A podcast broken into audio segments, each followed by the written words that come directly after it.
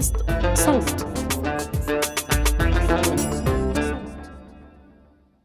بينما بتغوص دول العالم في أزماتها السياسية والاقتصادية في بزنس متنامي في نيجيريا قائم على خطف طلاب وطالبات المدارس. هذا بودكاست المستجد أنا محمود الخواجة.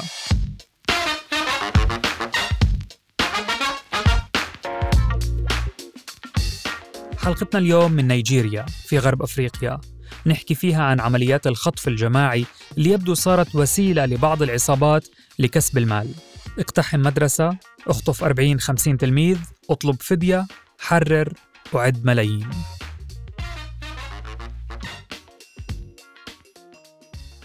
بس هل القضية فعلا هيك ولا الموضوع أعقد شوي؟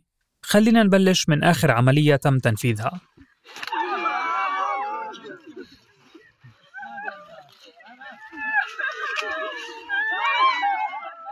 39 طالبة وطالب جالسين في وضع يائس على أرض الغابة. حواليهم مسلحين مصوبين بنادقهم تجاههم. واحد منهم بيمسك صوت وبيجلدهم فيه ثلاث مرات.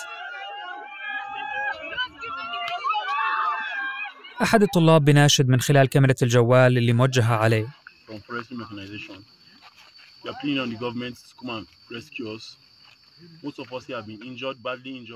بيحكي الوقت عم بمضي.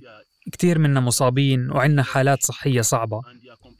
بيطلب من السلطات ما يحاولوا يقتحموا المنطقة بالقوة لإنقاذهم لأنه العصابة رح تقتلهم. بالمقابل بيطلب من السلطات التعاون مع العصابة.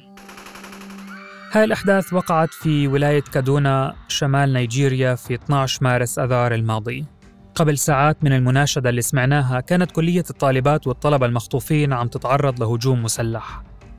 الكلية المتخصصة بإدارة الغابات توقع في أطراف مدينة كادونا. أما هدف الهجوم عليها فكان اختطاف الطلبة واقتيادهم لمنطقة أخرى لمفاوضة السلطات عليهم. طلبوا فدية قدرها 500 مليون نيرة نيجيرية يعني حوالي مليون و300 ألف دولار. وما زالت القضية بتشكل قلق كبير في الرأي العام النيجيري. وزي ما حكينا هي آخر عملية خطف جماعي لحد الآن. يعني خلال أقل من أربع أشهر صار حوالي خمس عمليات على يد عصابات مختلفة في ولايات الشمال.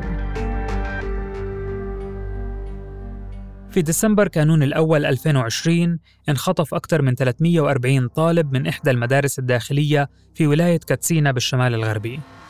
في منتصف فبراير شباط 2021 انخطف مجموعة من الطلبة والعاملين في إحدى المدارس الداخلية بولاية النيجر وسط البلاد. ففزع الجيش لتخليصهم من قبضة الخاطفين بدعم جوي. أواخر الشهر نفسه انخطفت أكثر من 270 طالبة من سكنهم الداخلي في مدرسة حكومية بولاية زنفارة في الشمال الغربي. تحت التهديد أجبروا على السير في غابة كثيفة تحجب الرؤية عن طائرات الجيش. تعرضوا للضرب أثناء اقتيادهم للأسر. كل هالعمليات كان يتبعها مفاوضات مع السلطات المحلية لكل ولاية وكانت تنتهي بتحرير المخطوفات والمخطوفين. بس في اتهامات ضد السلطات المحلية بأنها كانت تستجيب للمسلحين أو قطاع الطرق حسب التوصيف المتداول وتدفع لهم الفدية اللي بيطلبوها مقابل تسليم الطلبة. ملايين الدولارات اندفعت على مدار سنوات حسب مصادر نيجيرية. بالتالي دفع الفدية بشجعهم على الاستمرار في الخطف الجماعي كوسيلة لكسب المال. حتى الرئيس النيجيري محمد بخاري دعا سلطات الولايات لمراجعة سياستها المتمثلة بمكافأة قطاع الطرق. لكن حكام الولايات في كل مرة بينفوا نفيا قاطعا دفعهم لأي فدية. وهيك بتستمر نيجيريا بمواجهة التحدي الأمني الأبرز في هاي الفترة من تاريخها.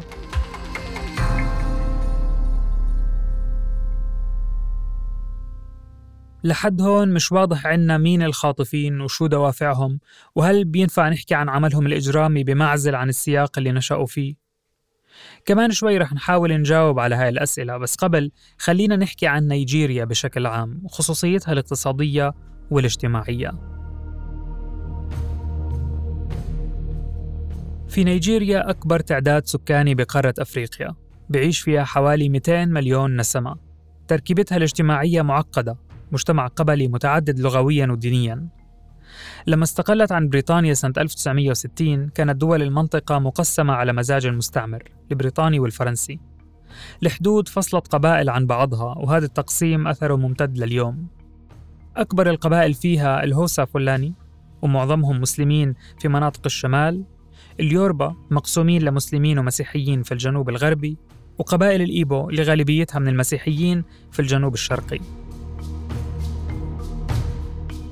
في نيجيريا أعلى احتياطي نفطي في أفريقيا غير عن الثروات الزراعية والمعدنية الكبيرة رغم هيك بيعيش ما يقارب نص الشعب تحت خط الفقر المدقع. نيجيريا بتحتل مراتب متقدمة في نسب الفساد. وين ما بنشوف ثروات منهوبة وفساد وفقر ما نتوقع غير الصراعات وعدم الاستقرار. وهذا اللي صاير من الاستقلال لليوم.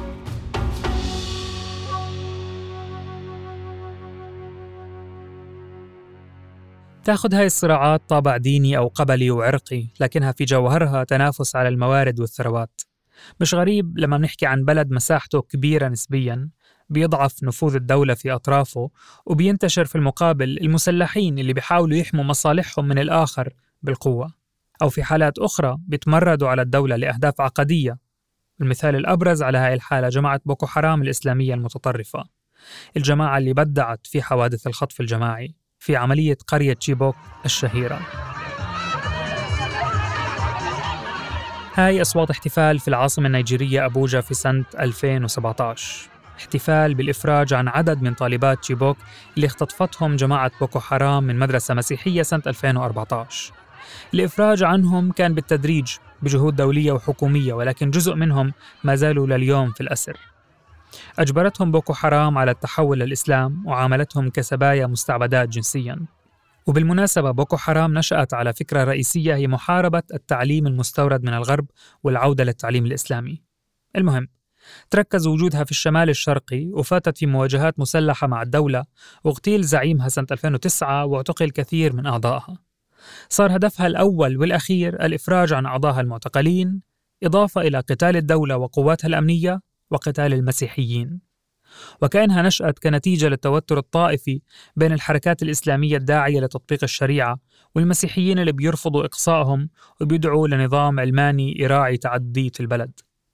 هذا التوتر الطائفي اللي امتد لسنوات طويلة. على العموم مهم نتذكر أنه جماعة بوكو حرام المتطرفة لما نفذت عملية الخطف الأشهر كان هدفها عقدي. وهذا بيختلف عن أهداف منفذي حوادث الخطف الجماعي الأخيرة.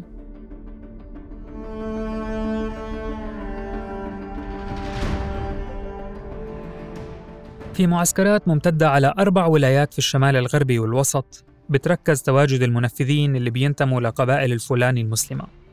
الجهات الرسمية والإعلام بسموهم قطاع طرق أو عصابات إجرامية المتورطين في سرقات وعمليات قتل غير عن حوادث الخطف.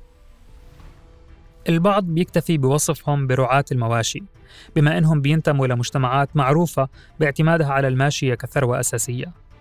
ولأنه المجموعات المسلحة كتيرة ويبدو ما بتنتمي لجسم موحد بتضيع الطاسة وببطل مفهوم مين بيحمل سلاح لقطع الطريق والسرقة ومين بيحاول يحمي مصالحه ومجتمعه.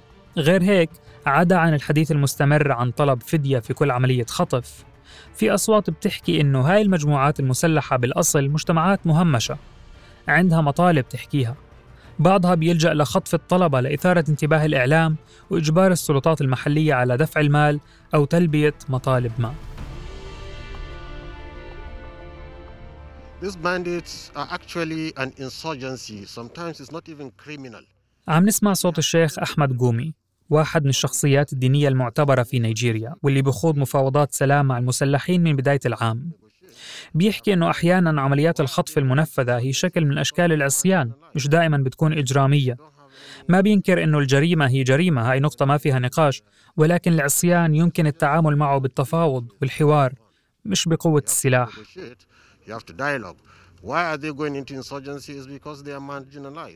ليش بيلجأوا للعصيان؟ لأنهم تعرضوا للتهميش بيحكي الشيخ قومي.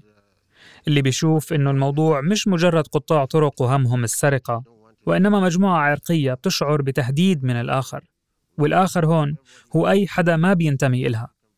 لذلك الأولوية هو تفادي أي صراع عرقي ممكن يشهد تصعيد خطير. بيفوت الشيخ قومي على الجماعات المسلحة من باب التعاليم الإسلامية والدعوة للتفاهم ونبذ العنف. تحظى مبادرته بدعم من شخصيات وجهات مهمة رسمية ودينية من ضمنها الرابطة المسيحية في نيجيريا. والأهم إنه ولا مرة بينكر على المسلحين مطالبهم المحقة من الدولة.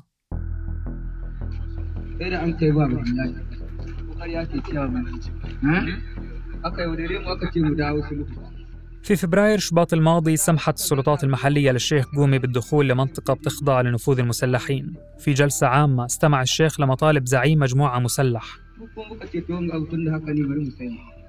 الزعيم اللي كان طول اللقاء ملثم قال إنه القادة الدينيين والسياسيين خدعوا أبناء مجتمعه عبر عن إنكار السلطات لحقوقهم وعدم الإيفاء بالوعود اللي قدموها مقابل وقف العنف. أكد كمان إنه كان بيحرص على إعادة أي مخطوفين أو مسروقات لأصحابها في حال عرف عنها في منطقته وبالآخر تساءل هل السلطات قدرت جهودنا اللي بذلناها في سبيل الاستقرار؟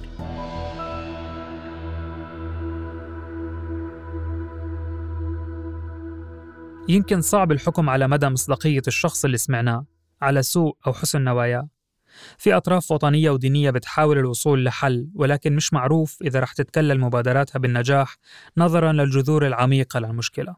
بس الأكيد إنه مع استمرار حوادث الخطف الجماعي اللي بتستهدف المنشآت التعليمية رح ترتفع نسب الطلاب والطالبات المتسربين من المدارس أكثر من ما هي مرتفعة أصلاً. وهذا مش بس بيعني تراجع نسب المتعلمين في نيجيريا وإنما بيعني أنه الأزمات الموجودة اليوم رح تمتد لجيل آخر في السنين القادمة. بودكاست المستجد من إنتاج صوت. كنت معكم محمود الخواجة من الكتابة والتقديم روان نخلة من البحث وتيسير قباني من المونتاج الصوتي. ما تنسوا تشتركوا بقنوات المستجد محل ما بتسمعوا بودكاست.